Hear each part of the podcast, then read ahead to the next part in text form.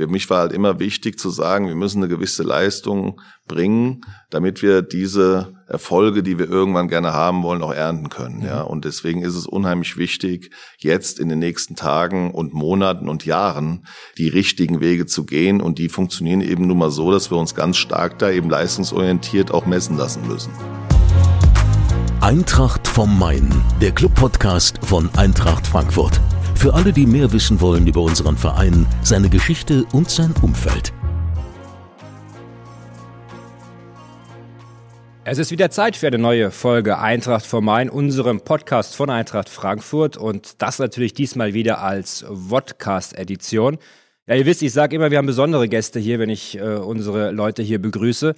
Heute ist es auch ein besonderes Amt. Ich freue mich ganz besonders, dass wir heute Matthias Beck zu Gast haben hier bei Eintracht vom Main, unserem Eintracht Podcast als Podcast-Edition. Ihr schaltet natürlich rein, abonniert fleißig, schaut euch das an auf Eintracht TV und YouTube und ansonsten freuen wir uns natürlich auch auf jeden Kommentar, jedes Like. Und wir starten. Herzlich willkommen, Matthias Beck. Ja, hallo, herzlich willkommen. Matthias, es ist natürlich eine Wahnsinnszeit aktuell für dich. Ne? Eine sehr aufregende Zeit. Mitgliederversammlung am Montag von der Woche und 99,8 Prozent der Mitglieder haben für dich votiert. Wir steigen gleich mal richtig hart ein.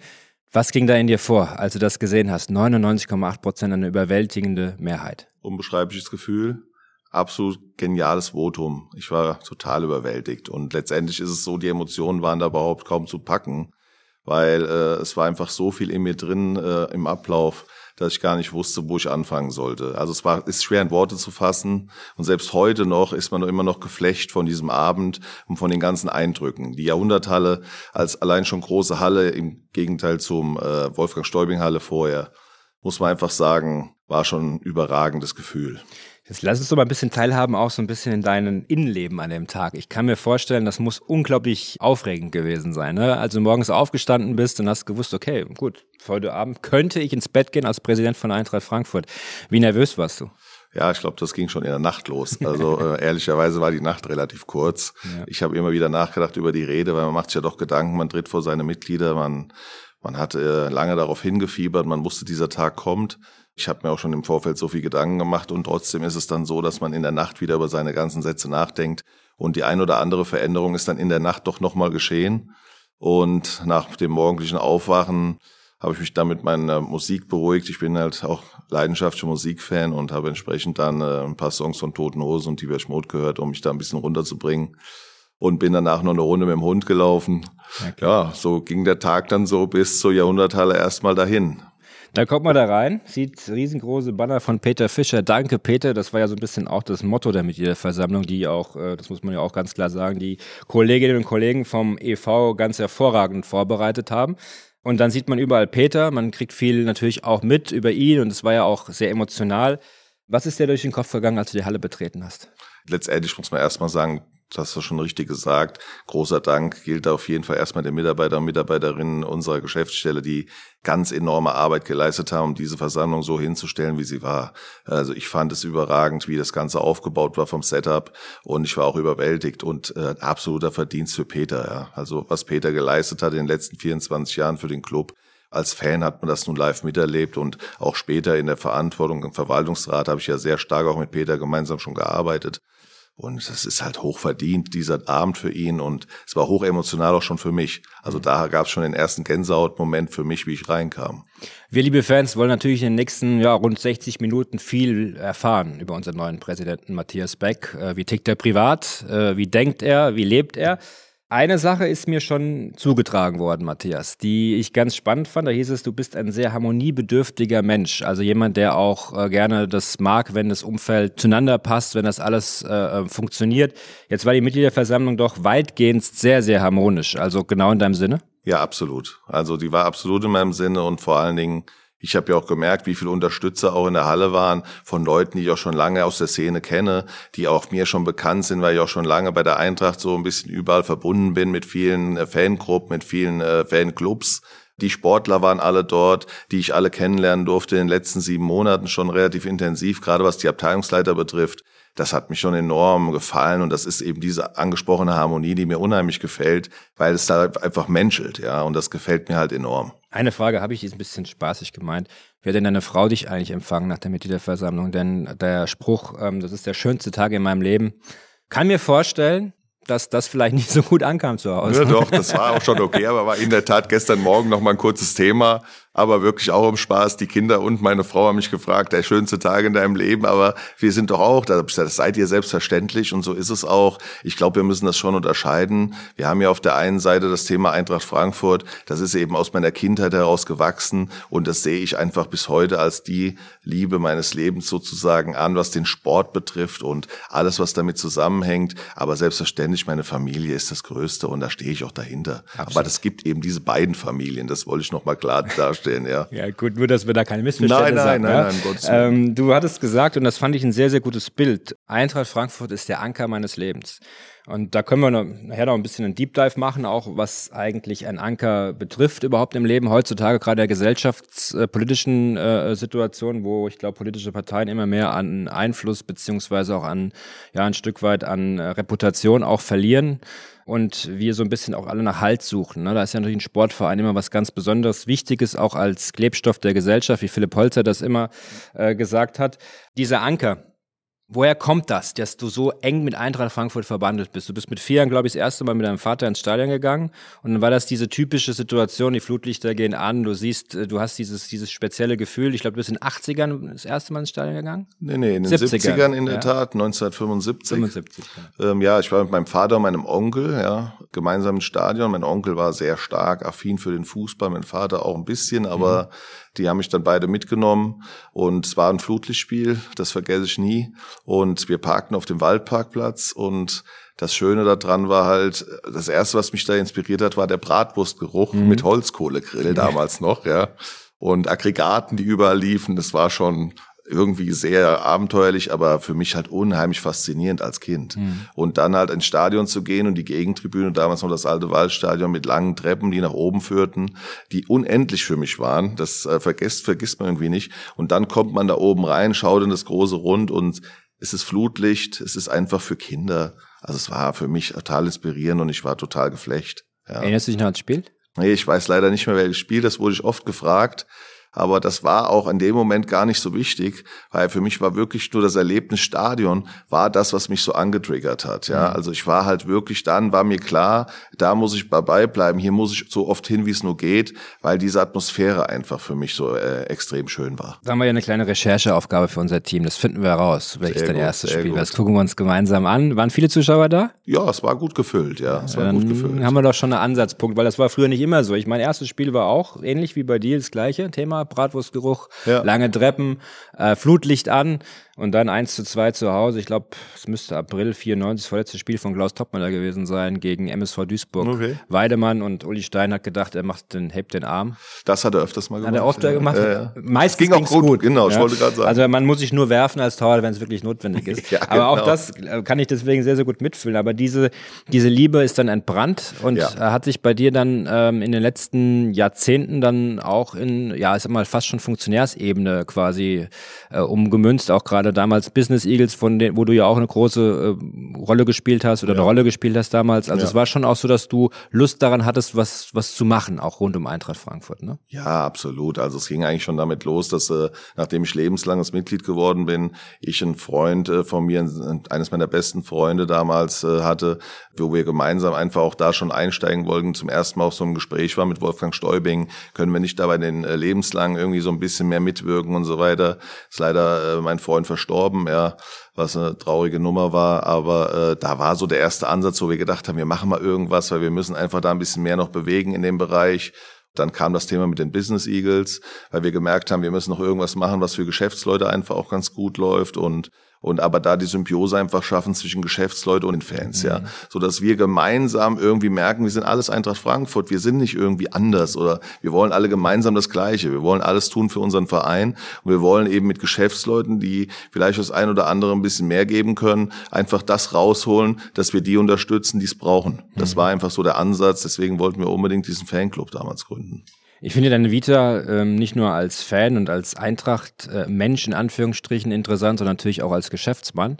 ist ja auch das, was sicherlich auch deine Präsidentschaft ein Stück weit prägen wird, nämlich dein Geschäftssinn und dein Sinn auch dafür, äh, ja, Projekte umzusetzen, äh, Gas zu geben an der Stelle. Haribo ist ja, äh, ja möglich auch ein schöner Sponsor für uns hier. da würden sich viele Fans vielleicht noch freuen. Aber das hat, das hat deine berufliche Laufbahn auch stark beeinflusst. Deine Anfangszeit in der Karriere? Ja, total. Also die Anfangszeit dann praktisch in bei der Arbeit war letztendlich mit Haribo auf jeden Fall gegeben. Einfach ein Arbeitgeber, der schon was Positives einfach belegt. Ja, mhm. ich glaube, Haribo ist äh, weltweit bekannt und ist eine Riesenmarke und mit Paul Riegel und Hans Riegel als die Chefs der Firma Haribo, wobei ich bei Paul Riegel gearbeitet habe, der letztendlich gerade was das Immobiliengeschäft betrifft sehr affin war, mhm. hat das unheimlich viel Spaß gemacht und zwar ein super Lehrherr, muss man schon sagen. Also da müssen wir vielleicht ein bisschen reingehen, weil die Leute wollen dich ja näher kennenlernen. Ähm, du bist dann, was hast du genau bei Haribo gemacht? Also Immobilien? Äh genau, also ähm, bei Haribo gab es auf der einen Seite Werkswohnungen, auf der anderen Seite Privatimmobilienbesitz der Familie. Beide Themen sind letztendlich zu managen gewesen. Dort gab es eben Menschen, die haben sich um diese Immobilienangelegenheiten gekümmert. Mhm. Und ich bin dann da reingekommen und habe dann praktisch den Aufbau dieser gesamten Thematik gemacht. Klar, auf jeden Fall, das ganze Thema EDV kam damals auf. Das heißt, früher war ja das Thema so, das war noch alles auf Karteikarten, Mieter und so weiter. Das musste irgendwann alles mal EDV-mäßig erfasst werden. Mhm. Das waren alles Themen, die ich mit aufgebaut habe, mit Datenbanken und so weiter, so dass wir mal irgendwann einen Überblick hatten, welche Häuser, welche Mieter, wie sieht das alles aus, wie mhm. können wir das alles ordentlich managen. Spannend, dann zu Binding. Genau. Unserem jetzigen Bierpartner. Ja, das war natürlich super spannend. Es gab dann irgendwann die Möglichkeit, zur Binding Brauerei zu wechseln, dort in die äh, kaufmännische Liegenschaftsabteilung mhm. sozusagen die Leitung zu übernehmen. Und für mich war dann klar, der Weckruf war gegeben, Frankfurt, mein großes Thema, ich komme zurück, ich kann zur Eintracht sozusagen, äh, muss ich nicht lange überlegen, ich bin dann nach Binding, zur Binding gewechselt und bin nach Frankfurt gekommen. Und Dr. Oetker, ja. also ein, ein äh, ostwestfälisches Traditionsunternehmen. Genau, es war damals noch eine äh, AG, mhm. wo ich rinkam, 1996, aber letztendlich von Oetker in der Mehrheit äh, und ist später über den Squeeze-Out sozusagen komplett an die Familie zurückgegangen. Ja, dort habe ich die Leitung übernommen des kaufmännischen Bereichs im mhm. Liegenschaftsbereich und habe das dort auch aufgebaut. Bin dann wieder in so eine Aufbauphase gekommen, weil auch dort war es noch so, dass wir relativ wenig EDV-Unterstützung hatten, weil klar, man muss sich vorstellen, eine Brauerei hat in erster Linie mal das Interesse daran, so eine Gaststätte halt eben unten zu betreiben mhm. und da letztendlich ihren Bierabsatz zu generieren. Mhm. Aber über diesen Gaststätten gibt's logischerweise auch Wohnungen und ja, darum ging's halt. Mhm. Spannend auf jeden Fall. Danach hast du dich selbstständig gemacht in der Immobilienbranche und bist jetzt Präsident von Eintracht Frankfurt. So kann man es natürlich wunderbar zusammenfassen. So, Aber so wir, wir, möchten dich natürlich noch gerne ein bisschen näher kennenlernen mit so einer kleinen Schnellfragerunde. Ja. Machst du mit? Selbstverständlich. Ja. Dann frage ich dich mal ganz ehrlich, modernes Stadthaus oder ländliche Villa? Modernes Stadthaus. Mhm. Goldbeeren oder Lakritz? Goldbeeren. New York oder Rom? Rom. Pasta oder Pizza? Beides. ich würde mich für die Pizza dann entscheiden. Okay. Hund oder Katze? Haben wir eigentlich Hund. schon beantwortet. Ja, gut. 1-0 oder 5-4? Auch schwierige Frage, muss ich sagen. Kommt hm. auf das Spiel an und auf den Spielverlauf. 5-4 äh, macht mich nervlich immer relativ fertig. Äh, wenn wir vorher schon 5-1 führen, nehme ich vielleicht auch noch dann noch 5-4, weil es irgendwie zum Schluss vielleicht noch so ausgeht. Aber ja, ich würde doch trotzdem sagen, für Spektakel ein 5-4 wäre schon schön. Okay. Handball oder Eishockey? Ja, ist auch schwierig, aber Handball finde ich toll. Ja, da bin ich schon dafür. Da würde ich, wäre ich jetzt für Handball. Mhm. Sportschau oder The Zone? The Zone. Mhm. Messi oder Ronaldo? Ich würde mich für Ronaldo entscheiden. Weil? Weil ich auch so ein bisschen seine Vita kenne und weil ich so ein bisschen über ihn oft gelesen habe, wie er akribisch arbeitet und wie sehr stark er sozusagen nach den Trainingszeiten nochmal mit mhm. individuellen Trainern gemeinsam gearbeitet hat. Das hat mich in diversen Berichten sehr beeindruckt, wie er sein Leben im Fußball gestaltet hat. Ob das jetzt bei Messi genauso war, möchte ich gar nicht beurteilen, aber ich habe es halt von Ronaldo öfters mhm. gelesen. Dann die letzte äh, Frage hier in unserer Schnellfragerunde. Taylor Swift oder Guns N' Roses? Guns N' Roses. Aber meine Töchter würden es natürlich genau andersrum sehen. Ja, so ein bisschen Swifty sind wir ja wahrscheinlich alle. Ja. Ja, ist ja kommt man ja gar nicht dran Der vorbei. Der Hype ist riesengroß. Der Hype ist riesengroß. Sieht man beim Super Bowl, äh, der ja gestern Nacht stattgefunden hat äh, in äh, Las Vegas. Sehr spannend. Also du hast äh, bei Cristiano Ronaldo natürlich ein, ein, ein, spannendes Stichwort gegeben. Das ist so ein bisschen die Leistungskultur. Also, dass man auch, äh, um vieles zu erreichen, viel machen muss. Ist das auch das, was du mitbringst jetzt als Präsident, dass du sagst, wir müssen jetzt anpacken, wir wollen nach vorne? Wie, wie gehst du das an? Also ich habe in meinem Leben immer eines gemerkt, ohne die Arbeit funktioniert es eben nicht. Ja, also für mich war halt immer wichtig zu sagen, wir müssen eine gewisse Leistung bringen, damit wir diese Erfolge, die wir irgendwann gerne haben wollen, auch ernten können. Ja, und deswegen ist es unheimlich wichtig, jetzt in den nächsten Tagen und Monaten und Jahren die richtigen Wege zu gehen. Und die funktionieren eben nun mal so, dass wir uns ganz stark da eben leistungsorientiert auch messen lassen müssen. Mhm. Das heißt, wir werden auf jeden Fall die nächsten Schritte gehen und planen die Strukturen, um da hinzukommen, wo wir hinwollen gerade mit dem Verein.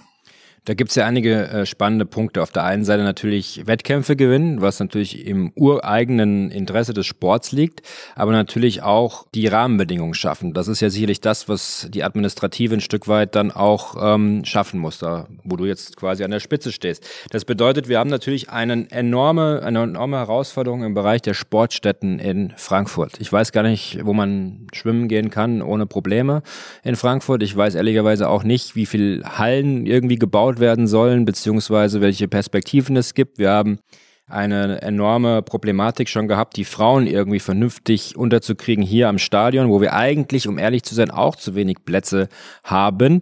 Und in der Stadt sowieso, weil die Plätze, logischerweise der Platz in der Stadt äh, gering ist. Wie gehst du dieses doch sehr schwierige Thema an? Deine Immobilienkenntnisse, die helfen natürlich sicherlich immens, aber es ist natürlich auch die Frage, was sind da die ersten Schritte, die du machst? Ja, wir müssen, glaube ich, erstmal sondieren. Also ex mhm. extrem wichtig ist jetzt, und ich habe damit schon begonnen, mit allen 20 Abteilungsleitern, wie eben bereits erwähnt, äh, in die ersten Gespräche reinzugehen. Ich habe so einen ersten Fragenkatalog entwickelt, den wir auch durchgegangen sind, um überhaupt mal so eine Aufnahme zu machen des gesamten Bestandes und wo brauchen wir diverse Themen, wo muss trainiert werden, wo brauchen wir Plätze, brauchen wir Indoor, brauchen wir Outdoor, brauchen wir Kunstrasen, brauchen wir eben normalen Naturrasen. Das sind so unterschiedliche Themen, die da einfach da sind. In der Tat ist das Thema Triathlon zu wenig Schwimmzeiten. Mhm. Schwimmen ist ein großes Thema. Ja, wo kommt, wo kriegen wir eine Schwimmhalle her? Wie kriegen wir da überhaupt Schwimmzeiten?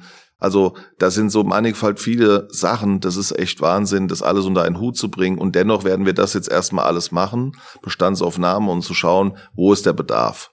Wenn wir das haben, müssen wir uns genau konzentrieren darauf mit Gesprächen mit der Stadt Frankfurt. Da gehen wir dann relativ zügig jetzt auch rein. Ich habe auch die ersten Gespräche schon geführt in ein paar Themen, aber das wäre jetzt noch zu verfrüht zu sagen, wir sind da einen Schritt weiter. Aber wir sind da auf einem guten Weg. Die ersten Gespräche, die ich da hatte, waren sehr positiv. Ja, wir haben auch nächste Woche schon wieder einen Termin. Äh, auch bei Mark Josef jetzt, wo wir sagen können, okay, da stellen wir das ein oder andere Projekt jetzt schon mal vor, da möchten wir vortasten, ob wir das hinbekommen.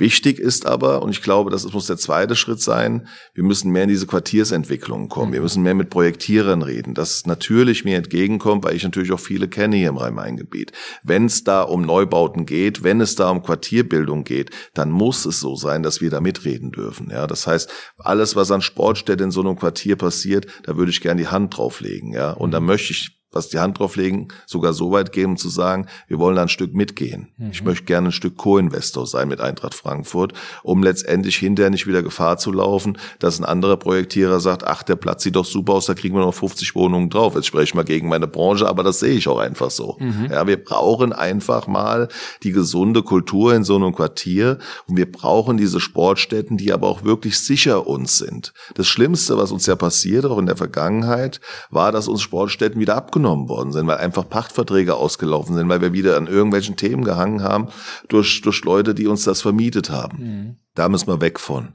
Wir müssen mehr die Hand auf unsere eigenen Sportstätten kriegen und versuchen halt eben, wie wir es ja mit der Eskenit gemacht haben, irgendwie so Übernahmethemen zu machen. Wenn das eben irgendwo gebraucht wird, muss die Eintracht da sein und muss so einen Verein unterstützen und mitnehmen, aber natürlich total sozialverträglich mitnehmen, so dass wir alle aufnehmen in unsere Familie. Das hat ja sehr gut funktioniert, äh, kam auch gut an.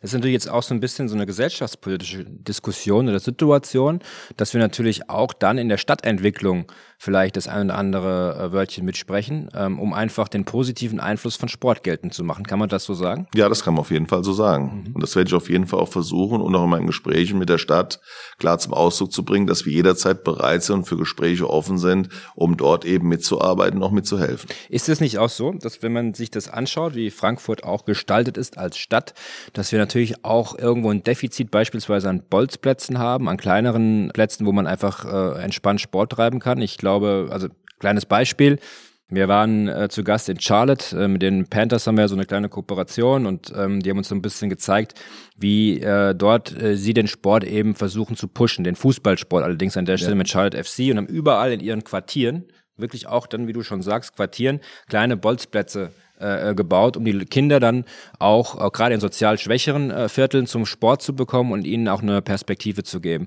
Ist das sowas, was aus deiner Sicht richtig gedacht ist? Muss man da vielleicht ein bisschen breitflächiger in Zukunft auch versuchen, die, die, die Kinder noch ein bisschen abzuholen und zum Sport zu motivieren? Ja, auf alle Fälle müssen wir das machen. Wir müssen aber auch versuchen, die Kinder so ein bisschen ins Vereinsleben zu mhm. integrieren. Mhm. Ich glaube, nur einfach zu sagen, wir stellen Bolzplätze hin, mhm. die irgendwie komplett unkontrolliert irgendwie funktionieren sollen, das wird auch wieder schwierig, weil ich finde gerade, wir haben auf der einen Seite das Sportthema, aber auf der anderen Seite auch eine gewisse soziale Verantwortung. Mhm. Und das sollte alles in Einklang bringen. Und ich glaube, in so einem Verein, da ist halt auch noch so ein bisschen das Miteinander gefragt und da ist auch so ein bisschen dieses untereinander helfen und unterstützen gefragt.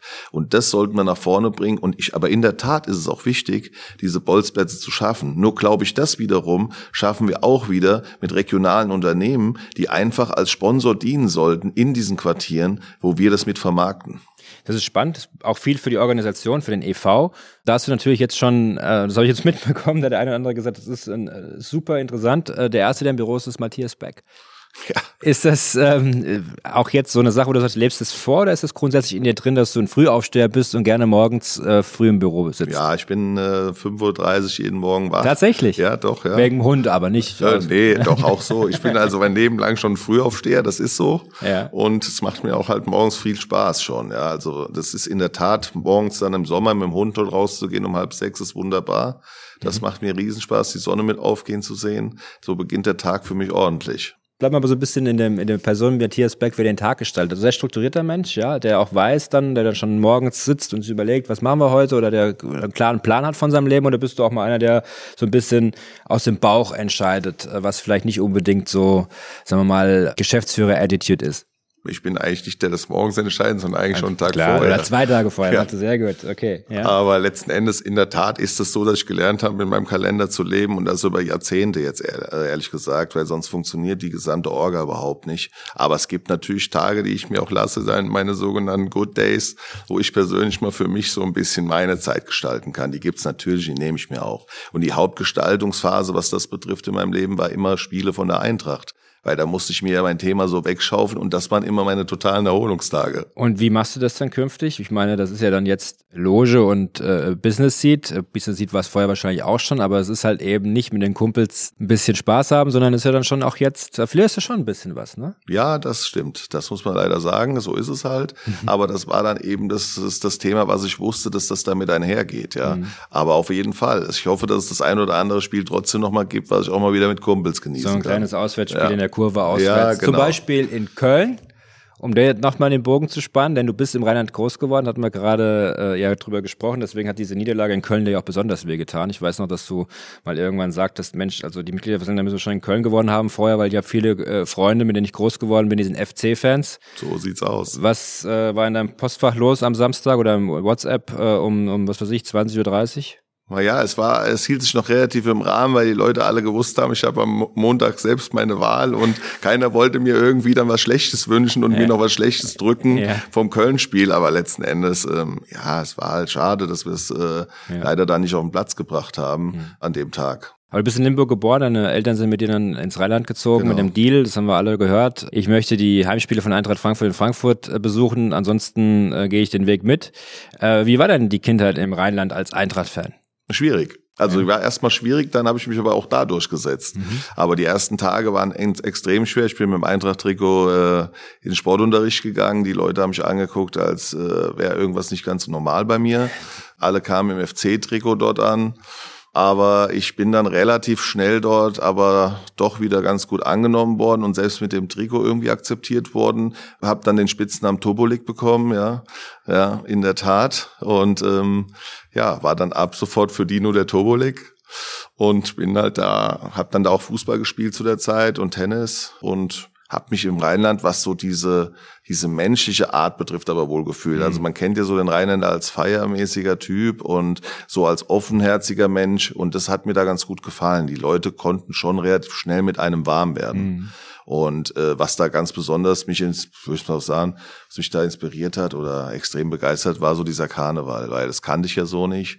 Und wie ich so den ersten Karnevalszug gesehen habe, war ich doch sehr begeistert von der Art und Weise, wie die Menschen da feiern. Dann haben wir den richtigen Tag ausgesucht, um diesen Podcast, Podcast zu launchen, denn heute ist Rosenmontag. In dem Sinne, ähm, auch wenn ich mit Karneval nichts am Hut habe, Hello, Alaf oder was? Alaf sagt man dort, ja. Ja, Alaf in Köln, genau. Hello hier. Genau. Okay, gut, dann da draußen und alle Närrinnen und Narren, äh, habt viel Spaß in den Kneipen dieser Region, wobei das halt in Frankfurt irgendwie immer nur so, so halbherzig ist. Ne? Auf die, die einen haben richtig Lust drauf und geben Gas ohne Ende, ja. die anderen, die können damit gar nichts anfangen. Das ist in Köln anders. Da wirst du automatisch da so ein bisschen in, in die Sogwirkung reingezogen, ja? Ja, ich glaube schon. Ich meine, die einen machen halt mit, aber die anderen auch nicht. Das ist mhm. da auch ähnlich. Aber es machen halt einfach genug mit. Wichtig ist natürlich auch, wie wir in Zukunft bei Eintracht Frankfurt die Sportabteilung äh, dann auch weiterentwickeln. Auch darüber haben wir schon im Ansatz gesprochen. Gibt es da irgendwas, wo du sagst, wir haben hier eine Sportart, die müssen wir noch ganz besonders entwickeln, die hängt so ein bisschen hinterher oder da müssen wir besonders ran? Du hast ja mit allen Abteilungsleitern gesprochen. Wie ist da so das Feedback?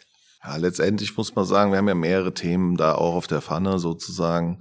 Wir müssen erstmal schauen, wer will den Breitensport bei uns in seinen Sportarten mehr ausbauen, wer möchte aber auch in den Spitzensport. Das mhm. ist schon mal eine ganz große Unterscheidung, die wir einfach haben. Das heißt, hier liegt schon mal der erste Fokus. Dann müssen wir mal schauen, wo gibt es denn Jugendliche, Kinder, wo wir Wartelisten haben. Und da komme ich immer wieder dazu, da macht mich dieses Turnenthema immer wieder wahnsinnig, wenn ich merke, dass wir 1600 Kinder auf einer Warteliste haben, die nicht zum Kinderturnen können. Mhm. Das ist deutlich untragbar. Wir, wir müssen da was machen.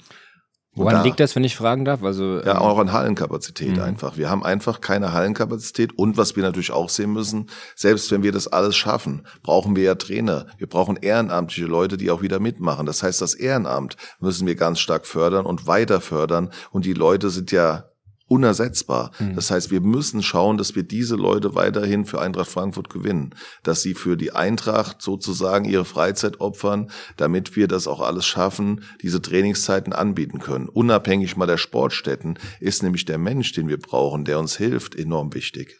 Wie wollen wir das angehen? Also das Rekrutieren von Ehrenamtlerinnen und Ehrenamtlern, das ist ja eine der, der eine Mammutaufgabe im Prinzip.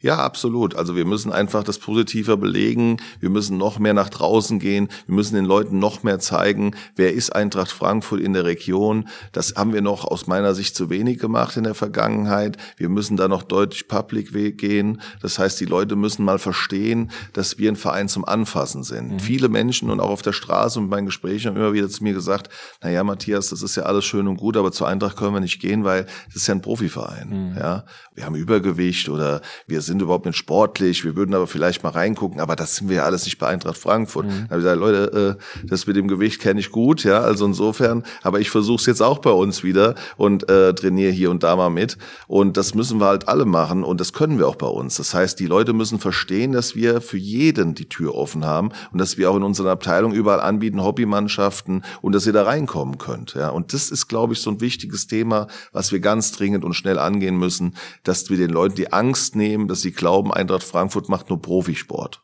Wenn das jemand sieht, hier und hat sagt, okay, das hat mich überzeugt, ich möchte ehrenamtlich tätig werden. Wo kann sich diese Person, die vielleicht jetzt noch gar nicht so äh, bewandert ist in Eintracht Frankfurt Themen, denn äh, melden? Also einfach äh, am Riederwald anrufen und sagen genau. www.eintracht.de, genau. dann auf den Vereinssport und dann durchklicken und sich melden. Korrekt. Und dann sind wir offen. Dann sind wir sehr offen und führen direkt ein Gespräch und freuen uns über jeden. Wir haben ja allein noch das Thema, dass wir Helfer brauchen für unsere ganzen Sportveranstaltungen. Mhm. Man muss sich ja mal vorstellen, mit über 50 Sportarten, was wir jedes Wochenende und über die Woche an Sportveranstaltungen haben, die alle organisiert werden müssen, wo wir überall immer Helfer benötigen. Also jeder, der Lust hat, bei Eintracht Frankfurt was zu tun, soll sich bitte melden. Wir freuen uns über jeden, der uns da unterstützt. Die Zertifizierung ist raus. Das ja. ist ein, ein, eine tolle Nachricht und das äh, stützt ja so ein bisschen auch äh, das, was wir gerade besprochen haben und zeigt auch die Notwendigkeit eben an Personal.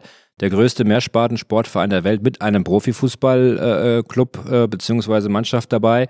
Das ist schon massiv. Also es ist äh, absolut sensationell. Mhm. Das Ergebnis, ich habe es ja mir so gewünscht, dass es so rauskommt und ich habe, wie ich die Studie in Auftrag gegeben habe, war das ja mein größter Wunsch, dass hoffentlich dieses Ergebnis dabei rauskommt. Mhm. Wie das Ergebnis kam, habe ich so gejubelt und hat mich so gefreut, weil genau das ist für uns nun mal das USP, wo wir letztendlich nach außen gehen werden und werden die Vermarktung angehen und werden uns darüber auch Sponsoren suchen, die letztendlich sich mit uns eben dann äh, da auch zeigen können in Zukunft. Mhm. Ja, und, und auch unsere Sportler in die Betriebe gehen können und wir halt da mit denen gemeinsam irgendwelche PR-Aktionen noch aufbauen.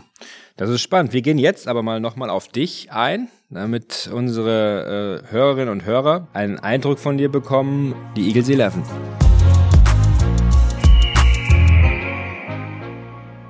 Elf Fragen für dich. Dein erstes Eintracht-Trikot. Oder dein erstes Fußballtrikot generell, machen wir es mal so. Nee, es war schon mein erstes Eintracht-Trikot, in der Tat. Ja, es, es war äh, noch Baumwolle, Stoff, es war halt rot-schwarz, ja. ja. Mit vorne Minolta wahrscheinlich. Ge ja, genau. ja, sehr gut. Dein Lieblingsurlaubsziel?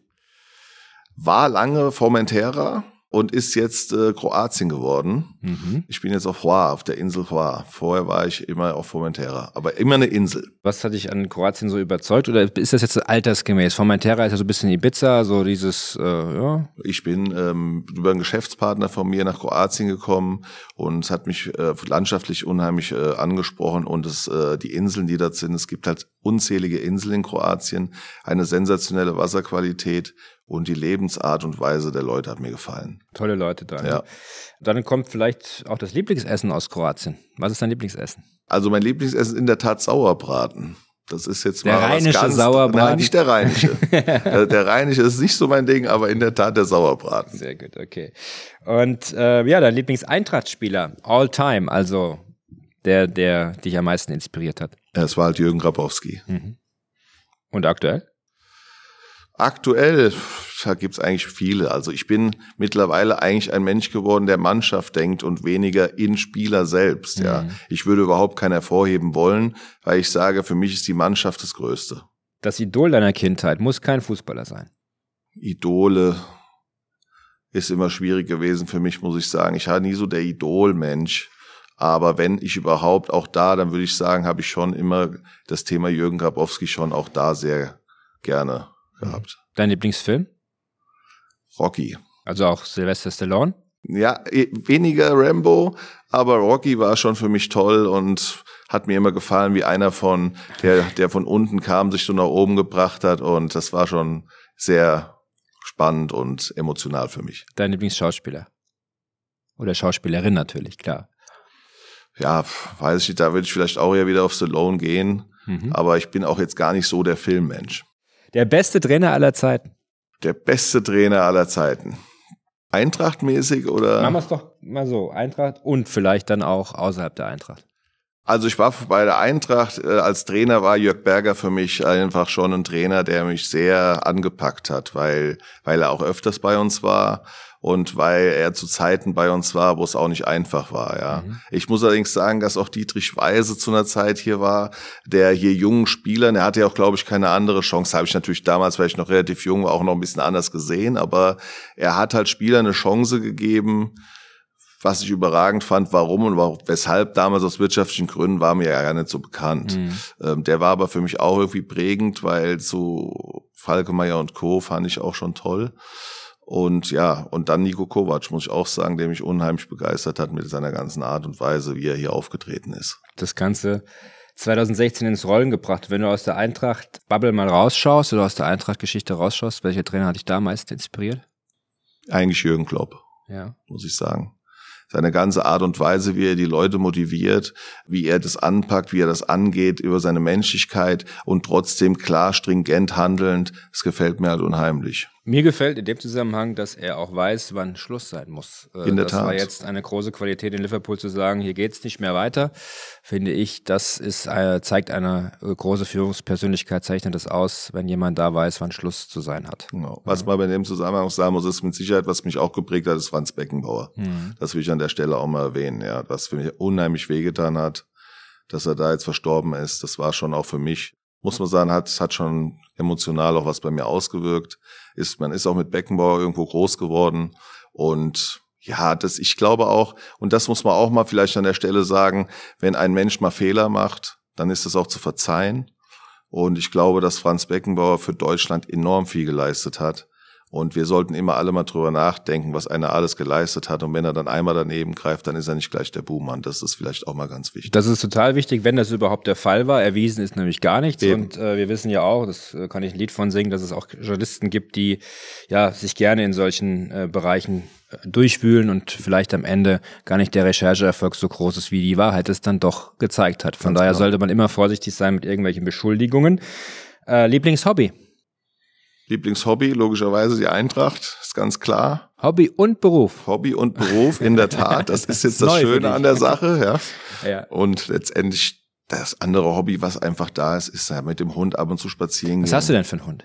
Einen Schweizer Sennenhund, großen Schweizer Sennenhund. Das passt aber zu dir. Das ist schön, ja. Ja, also auch, äh, also sind ja schöne Tiere, ne? Ja. Wie alt ist er? Vier. Und der Name? Spike. Spike, also kein Eintrachtnamen, nicht Jürgen nein, oder nein, nein, Ante nein, nein, oder nein, nein, nein, nein, nein. Sehr gut. Dann ja, dann ist die letzte Frage eigentlich fast schon hinfällig, wenn ich dich nach dem Lieblingstier frage. Ja, das ist in der Tat dann der Hund. War schon immer so bei dir? ja, Hunden? war schon immer so. Ich habe schon viele Hunde gehabt. Ja, ist halt ein treuer Weggefährte. Der Hund äh, hört sich auch die ein oder andere Sache von mir immer an, wenn wir spazieren gehen, weil mit dem kannst du immer alles reden, der kannst du eh nicht weiter erzählen. Also das heißt, du bist jemand, der mit dem Hund spricht, auch so. Ja, da klar. Äh, ja, der, auch schon mal, die Rede kennt er Ja, in auswendig. der Tat, die Rede könnte er auswendig. Sehr gut. Sehr gut. Das NLZ, unser Nachwuchsleistungszentrum, war lange Zeit der große Stolz von Eintracht Frankfurt. Ich erinnere mich noch dran, als wir, also ich war auch so im EV angefangen habe, so um 2011, da war das alles neu, da war das alles äh, toll und äh, jeder war stolz drauf. Man hatte auch wirklich das Gefühl des Aufbruchs. Das ging vom EV aus und ist dann zur Fußball AG gefahren und hat sich dann quasi in die Räumlichkeiten im Stadion getroffen. Da ist dann teilweise der Putz von der Decke gefallen. Es gab auch Schimmel. Nico Kovac hat auf einer Pressekonferenz 2016 mal die Missstände angesprochen in der Kabine, was die Spielvorbereitung betrifft. Und jetzt ist es so, dass wir hier in diesem wundervollen Gebäude im Proficamp sitzen, total gute Bedingungen haben und das NLZ immer noch okay ist, gar keine Frage, aber halt eben auch schon 15 Jahre alt.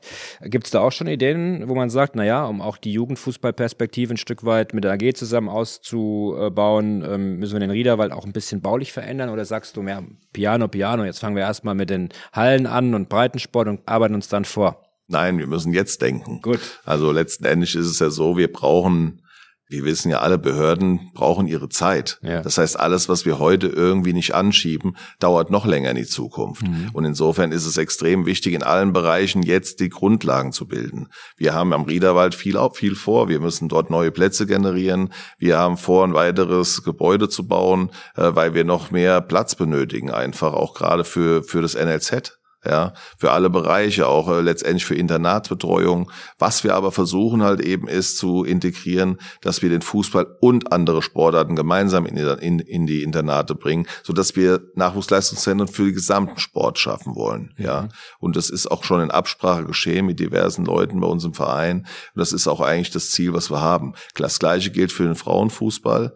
Auch hier wollen wir Mädchen und Frauen NLZ schaffen. Auch da sind wir schon in guten Gesprächen, äh, dass wir da auf einer Stelle sozusagen das Thema in Zukunft abbilden können.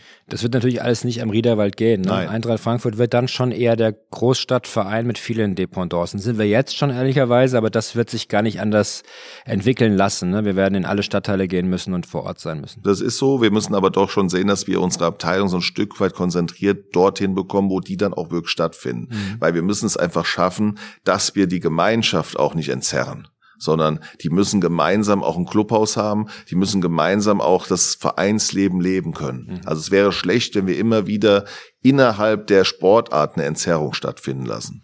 Bei so vielen Menschen, die mittlerweile bei Eintracht Frankfurt aktiv sind, also wirklich aktiv sind, ist es natürlich auch immer eine Frage des familiären Charakters, der ja auch wichtig ist, aber natürlich echt schwer äh, herzustellen sein kann, sage ich jetzt mal. Ich glaube, es ist nicht so ganz einfach. Wie wollen wir das denn schaffen, dass die sich auch alle, die bei uns Sport treiben, bei Eintracht Frankfurt so zu Hause fühlen, wie das eh und jeder Fall war, auch bei wachsenden Mitgliederzahlen und wachsenden äh, Ideen und äh, Immobilien und wie auch immer. Das Großartige an unserem Verein, und das muss man ja sagen, all die Jahre schon, auch jetzt wieder, und auch das ist auch das Feedback der Leute, die ich immer wieder treffe. Wir sind und bleiben ein Verein zum Anfassen. Mhm. Und egal wie groß wir sind und egal wer wir sind, wir müssen immer wieder nachdenken, wo kommen wir her, was machen wir und wir wissen ja, was wie es immer war und wie wir als Eintracht Frankfurt schon immer da waren. Mhm. Und das ist halt der Punkt, dass wir das nie vergessen und gehen immer wieder raus an die Basis. Mhm. Also die Basis ist immer wieder unsere Mitglieder, die Basis sind unsere Fans, mhm. die Basis sind unsere Sportler. Und mit denen müssen wir uns tagtäglich unterhalten und da müssen wir die Ohren ganz nah am Geschehen haben und das werden wir nie vernachlässigen. Wir haben aktuell knapp 140.000 Mitglieder. Auf der Mitgliederversammlung sagtest du, warum nicht 200.000? Eine berechtigte rhetorische Frage, denn die Antwort heißt ja, warum nicht? Und es gibt gar kein Argument dagegen. Ähm, nichtsdestotrotz müssen wir natürlich auch als Club das ein oder andere liefern und die Mitgliedschaft auch attraktiv machen. Äh, welche Ideen hast du dazu? Naja, also erstmal die 200.000 kommen nicht so, ja. also sondern es ist jetzt ein weiter Weg aber ich sehe den perspektivisch auf jeden Fall gegeben. Dafür ist es extrem notwendig, diverse Themen umzusetzen. Das heißt, eben dieser Sportstättenausbau. Das heißt, mehr Attraktivität für Sportler und Sportlerinnen hier zu schaffen, dass wir in der Region schon mehr aktive Sportler bekommen. Das heißt aber auch, das Angebot für Mitglieder einfach deutlich zu verbessern. Was heißt das im Klartext? Wir haben auf der einen Seite unseren Bundesliga-Fußball. Wir haben aber auch nur eine begrenzte Zahl von Plätzen im Stadion. Wir haben aber deutlich mehr Mitglieder. Das heißt, wir müssen noch andere äh, Sachen schaffen, die die Mitglieder einfach nutzen können. Auf der einen Seite werden wir durch die Sportstätten, die wir schaffen, die Möglichkeit der Mitglieder Mitglieder geben, auch dort mal hinzugehen und dort zu trainieren als Mitglied eben und dass sie dort einfach ein verbessertes Angebot bekommen. Ja, also gerade auch in puncto des Finanziellen her. Mhm. Auf der anderen Seite ist es halt enorm wichtig, dass wir da einfach für die Leute noch im Profisport vielleicht noch was, das ein oder andere noch schaffen. Ja, mhm. die genauen Sportarten müssen wir natürlich noch schauen, aber da liegt natürlich so ein Thema wie Basketball oder Handball liegt schon irgendwo auf dem Punkt, wo wir sagen, das sind sehr beliebte Sportarten und hier könnten wir uns in Zukunft schon vorstellen, hier noch ein Stück weit näher wieder in Richtung Profisport auch zu marschieren, so dass wir da wieder auch Zuschauer und auch Mitglieder gewinnen könnten. Dafür bräuchte es eine Halle, das ist ein anderes Thema. Das äh, Thema Multifunktionsarena oder Funk Halle in Frankfurt ist ja eine never-ending Story Schauen wir mal, wie es da weitergeht. Also das heißt, um das Gespräch so ein bisschen abzubinden, wir sind vorbereitet. Du bist vorbereitet auf deine Amtszeit. Ja, auf die, die nächsten 24 Jahre. Nein, ach ja, gut. Äh, jetzt fangen wir erstmal an, würde ich ja. sagen. Und wir haben genug Hausaufgaben äh, vor der Flinte und müssen die erstmal irgendwo auch gestalten. Mhm. Und da haben wir genug zu tun und da packen wir jetzt erstmal mit an. Heute am Rosenmontag ist dein erster Tag am Riederwald. Wie dürfen sich das die Menschen da draußen vorstellen? Was, äh, wie startest du mit deinem Team? Also mein Team, was ich ja Gott sei Dank schon kenne seit dem 1.6., weil ja Peter mir die Gelegenheit gegeben hat, schon mal als Vizepräsident ab 1.6. tätig zu sein, was unheimlich geholfen hat im Übrigen, wo Peter schon wieder sehr weitsichtig war und mir auch schon sehr viele Aufgaben und Entscheidungen übertragen hat.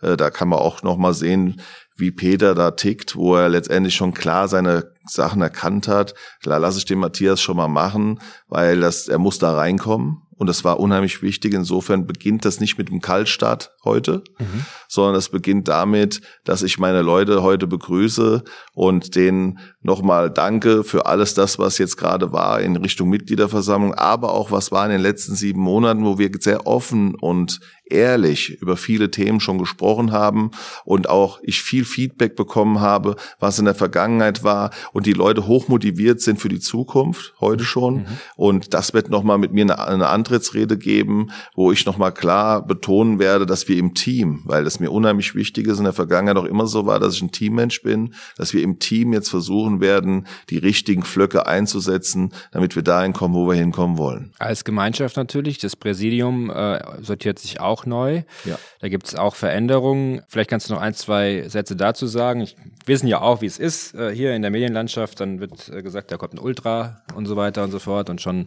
geht die Alarmglocken an, was natürlich ein bisschen affig ist. Da muss ich dazu sagen, sicherlich kein schlechter äh, Move, dann auch ähm, mit diesen Fanszene auch in Dialog zu treten und sie auch mitzunehmen. Ja, ich gehe erstmal darauf ein, dass wir schon einen Generationswechsel so ein bisschen vorbereitet haben. Denn mit Moritz Theimann ist ja schon eben jemand ins Präsidium gekommen und mit Dominik Berger haben wir einen weiteren neuen Schatzmeister jetzt. Eine hervorragende Rede, das beziehungsweise eine, also ich habe das, möchte ich, soll mir nicht unterbrechen, aber ich glaube, den äh, Leuten da draußen ging das ähnlich. Ich habe selten einen Schatzmeister erlebt bei Eintracht Frankfurt, der es geschafft hat, Zahlenwerk derart lustig und dennoch kompetent vorzustellen. Herzlichen Glückwunsch für diese Personalie. Ja, Dankeschön. Dankeschön. Nein, das freut mich auch sehr und ich, auch da war es so, auch das war auch dann drüber, sehr gut, dass du das nochmal sagst. Es freut mich, dass das so angekommen ist, weil das war auch unser Ziel, denn wir haben oft immer dieses dröge Thema eben bei dem, bei dem Thema und wir brauchten aber ein Format, und das haben wir auch vorher so besprochen, wo die Leute zuhören und vor allen Dingen mal verstehen, um was es da geht. Mhm. Deswegen haben wir auch bewusst darauf gesetzt, den Leuten zu zeigen, was steckt denn eigentlich mal hinter so einer Zahl? Ja, sind das Gebäude, was sind das denn für Gebäude und so? Dass die Leute mal verstanden haben. Und das hat mir auch unheimlich gut gefallen. Mhm. Und ich habe auch ein positives Feedback bekommen, deswegen hat es mich auch sehr gefreut. Mhm. Ja, insofern haben wir mit Dominik einen weiteren guten Mann jetzt an Bord, und haben leider jetzt einen Abgang durch Michael Otto, der das Präsidium verlassen hat auf eigenen Wunsch. Da werde ich jetzt erstmal den Part übernehmen, was das Thema Immobilien betrifft. Der lag ja bei ihm, ja, und werde dann aber mir kompetent noch jemand dazu nehmen. Mhm. Ansonsten ist es halt so, dass mit Dieter Burkhardt ein alter Hase, der sogenannte Mr. Riederwald, ja, an Bord ist, was auch unheimlich gut ist, der mit Rat und Tat immer zur Verfügung steht und weiß, wo was irgendwo zu klären und zu regeln ist und mit Stefan Minden jemand habt, der gerade in der FUFA hervorragend äh, aufgestellt ist und weiß halt von der Rede. Das heißt, mit Stefan kann man immer wieder alle Themen, was die Fern- und Förderabteilung betrifft, super klären und er ist da extrem fachkompetent. Mhm. So, und kommen wir zu Benjamin von Löwen. Mhm. Mir war es unheimlich wichtig, auch mit der aktiven Fanszene im Dialog zu stehen. Denn äh, unsere Themen liegen ja auf der Hand, die brauchen wir jetzt auch gar nicht mehr alle so aufzuführen, die sind ja hinlänglich bekannt. Aber wichtig für mich ist, dass wir miteinander reden weg von Kollektivstrafen und so weiter, sondern hin damit, dass wir, wir sind eine Eintracht, wir sind ein Verein, wir feiern die Erfolge zusammen und wir haben auch mal irgendwelche Themen, die ein bisschen klemmen. Und bei diesen Themen ist es aber wichtig, dass wir Leute an Bord haben und mit Benjamin von Löwen haben wir so jemanden an Bord, der dann quasi die Themen, die wir so haben, so platziert in der Gruppierung, wie wir uns das vorstellen. Also es ist halt eben so, dass es natürlich alles, wie jeder Fanclub auch, in gewisser Weise ein Stück weit geschlossen ist, aber dass man halt da irgendwelche Leute auch mal braucht, die letztendlich so ein bisschen Inner Circle äh, Arbeit haben und dann auch mal vermitteln können auf eine andere Art, wie ich es jetzt könnte oder meine Kollegen. Insofern ist mir der Schritt schon mal wichtig. Aber was mir auch wichtig ist, und das ist gut, dass wir das heute besprechen, der Mensch Benjamin von Löwen hat mich überzeugt. Als einer, der auch Unternehmergeist hat, der Führungsqualitäten hat, der heute schon im Management ist bei einer großen Fitnesskette, mhm. der da sehr große Verantwortung übernommen hat und der auch die Sozialkompetenz kennt. Mhm. Das heißt, hier ist ein Mensch, der in Zukunft ja für uns gerade die Immobilieninfrastruktur mitmacht, weil es auch ein Teilbereich seiner Arbeit heute schon ist, die er macht in seinem Berufsleben mhm. und auf der anderen Seite auch das Ehrenamtthema begleiten wird. Und das wissen wir alle. Gerade was die aktive Fanszene betrifft, sind die unheimlich hilfsbereit und machen sehr viel Ehrenamt dort. Und auch da werden wir mit Sicherheit von profitieren können als Verein. Da schlägt auch ein Stück weit das Herz, das kann ich aus eigener Erfahrung sagen. Gegentribüne damals in den Ende 90er, Anfang 2000er, da war nicht viel im Verein zu sehen, was gut gelaufen ist. Auf den Tribünen hat sich einiges entwickelt, was jetzt am Ende auch diese Wucht und diese Dynamik diesem Verein und diesem Club gegeben hat, was wir jetzt haben. Und ich glaube, das sollte man auch nie vergessen an dieser Stelle. Umso schöner ist es jetzt, dass wir auch ein bisschen Aufbruchstimmung haben. Nach 24 Jahren, die sehr gut liefen bei Peter Fischer, wo der Verein sich herausragend entwickelt hat, trotzdem Aufbruchstimmung zu erzeugen, ist natürlich auch eine gewisse Kunst. Ich glaube, das ist gelungen und von daher Lieber Matthias, wünsche ich dir auch ähm, hier von unserer Seite, ähm, Medienteam von Eintracht Frankfurt, alles, alles Gute für deine Amtszeit, für dein Beginnen. Danke. Und möchte dir natürlich eine letzte Frage abbringen ja. hier in unserem Podcast. Und die ist relativ simpel. Was ist dein größter Wunsch in deiner Amtszeit? Ich halte es jetzt mal so, und das wünsche ich mir wirklich für mich, aber das wünsche ich mir vor allen Dingen auch für Peter ein Europapokalspiel gegen Liverpool. Das wäre einfach das Größte. Ja. Das wäre das Größte. Ja, weil ich würde das Peter auch mit allem, was ich habe, gönnen. Und ich würde es mir aber auch selbst gerne gönnen. Das ist also das, was auf die AG bezogen, auf den Profifußball ein größter Wunsch ist. Und alle anderen Themen haben wir im Prinzip besprochen. Ja, das ist der andere Wunsch. Und das ist doch ganz klar, dass wir ja. bei uns im EV genau das schaffen, was wir uns vornehmen. Dass wir den Breitensport so unterstützen, dass meine Sportler so abgeholt sind, dass die sich wohlfühlen. Das ist doch ganz klar. Das muss, das muss es ja sowieso sein. Sehr schön. Vielen Dank. Vielen Dank auch fürs Zuhören und wir hören uns demnächst wieder hier bei Eintracht vom Main, dem Podcast von Eintracht Frankfurt. Vielen Dank.